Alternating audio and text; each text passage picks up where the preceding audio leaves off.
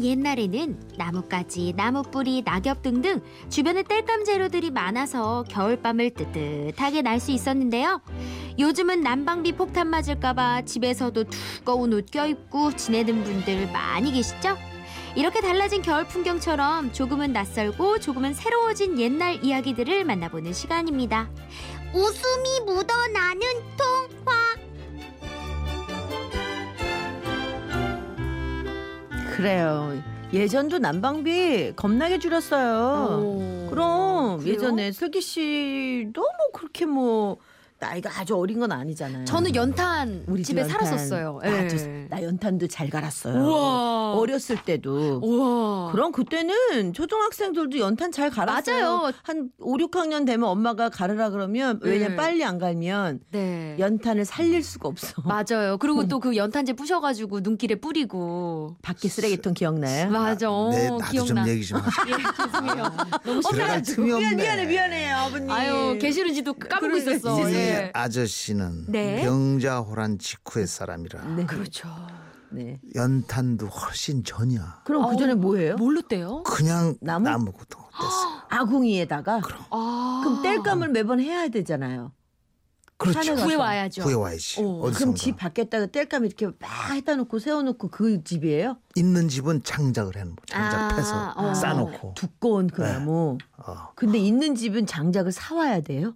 장작을 뭐 사오든가 아, 어디서 그렇지. 구해오든가. 산에서 그걸 다, 다 큰저 떼버리면 안 되지. 마차에다가 싣고는 아. 겨울 때는 그럼 없는 집은 없는 집은 뭐 어떻게든지 구해오는 주변에 있는 짜질 그냥 구려한 네, 것들. 저는 그런 거. 아, 그러면 그게 혹 타고 나면은 금방 네. 방이 식겠다. 맞아. 우리 집에선 가짜 꿀을 제조했거든요. 가짜 꿀이요? 그러니까 조청처럼 만들어야 되는데 한없이 불을 떼야 돼. 아, 그렇구나. 계속 끓여야 되니까. 아. 그러니까. 그럼 어떻게?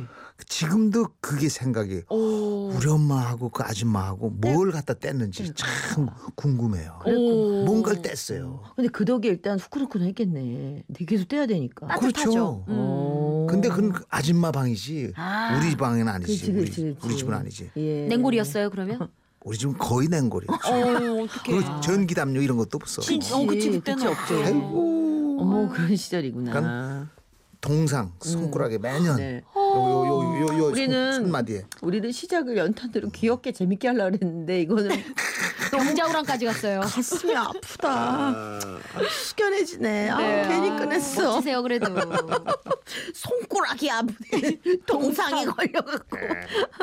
아유 진짜 재밌네. 자 오늘도 훈훈한 동화 네 준비돼 있습니다. 오늘 만나볼 동화는요. 네. 오늘 만나볼 동화는 도깨비 살려입니다. 도깨비. 와우, 네. 도깨비 나올 때가 살려. 됐어요. 그렇죠. 무돌이라는 작가가 2011년에 발표한 작품이네요. 자, 그러면 도깨비 살려. 네, 바로 시작합니다.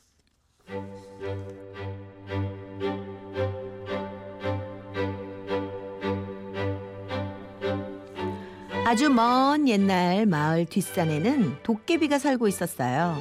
도깨비는 원래 예쁜 사기 그릇이었는데 깨지고 낡아서 산에 버려진 후로 오랜 시간 흘러서 도깨비가 되었답니다. 어느 날 마을에서 아주 맛있는 냄새가 풍겨왔어요. 이게 무슨 냄새야? 아이, 고소한 메밀목 냄새 아니야? 어, 달달한 시루떡 냄새도 나네. 시큼한 막걸리 냄새까지. 아유, 못 참겠다. 너무 먹고 싶다. 도깨비는 서둘러 마을로 내려갔어요. 그런데 이놈 도깨비가 웬 마을에 등장했어 당장 돌아가지 못할까 장승 아저씨가 도깨비의 앞을 가로막았어요. 이 마을에 들어가지 말자 무슨 상관이에요? 정 받고 싶으면 씨름을 해서 이기는 쪽 마음대로 해요. 뭐라고 씨 이름을 하자고 어? 어어 어? 좋다 한번 덤벼 봐라 도깨비는 장승 아저씨의 딱딱한 허리통을 잡고 힘껏 밀어붙였지만 장승 아저씨는 꿈쩍도 하지 않았어요. 그렇게 씨름에 열중하느라 시간 가는 줄도 몰랐는데 앞불싸 그 사이 아침이 돼버렸어요. 해가 나오자 도깨비는 다시 사기 그릇으로 변하고 말았답니다. 그때였어요. 여자아이 하나가 몰래 사기 그릇을 집어들곤 집으로 가져갔어요. 아싸! 이렇게 말로 손쉽게 들어가다니! 난 정말 운이 좋은가 봐! 하지만 사기 그릇은 여자아이 할머니 눈에 금방 띄었죠. 예. 그거 어디서 났니? 마을 앞에서 주웠어요. 소꿉놀이 장난감으로 쓰려고요. 어, 소꿉놀이 장난감은 따로 있잖여. 그릇은 당장 버리고 오렴 그거. 그냥 가지고 있으면 안 돼요. 아. 안디야 사람 손을 떠난 낡은 물건은 말이오 도깨비가 되는겨 도깨비는 깜짝 놀랐어요. 아니 저 할머니는 내가 도깨비인 걸 어떻게 한 거지? 할머니는 그릇을 버리고 오라고 타일렀지만 여자아이는 할머니 몰래 사기 그릇을 부엌에 숨겼어요. 그리고 그날 밤 에이 답답해 죽는 줄 알았네. 어젯밤에 맛있는 냄새를 풍기던 그 음식들은 아직 남아 있겠지? 사기 그릇은 다시 도깨비가 되어 부엌을 뒤지기 시작했어요. 그런데 항아리 속에서 또 찬장 속에도 메밀목은 없었어요. 에이, 에이 혹시 아궁이 속에 숨겨놓았나? 어디? 그때였어요. 이 녀석 아공이 불을 꺼뜨릴 셈이냐? 이게 깜짝이야. 에이, 놀랐잖아요. 아주머니는 누구세요? 나는 부엌 지킴이 조왕이다. 조왕 아줌마가 말을 마치자마자 아궁이 불길이 확 커지면서 도깨비 꼬리에 옮겨 붙었어요. 야, 야 뜨거워! 도깨비는 허겁지겁 부엌 바깥으로 뛰어나왔어요. 그때 누군가 도깨비를 잡아 올렸어요. 야, 아, 이거 나요. 이거 노라고요. 이놈 난 이 집 땅을 지키는 터줏대감이다 왜 남의 집에서 소란을 떠는 게냐 아이, 뭐야? 또 지킴이야? 아, 아까처럼 혼나기 전에 얼른 도망쳐야겠다. 이.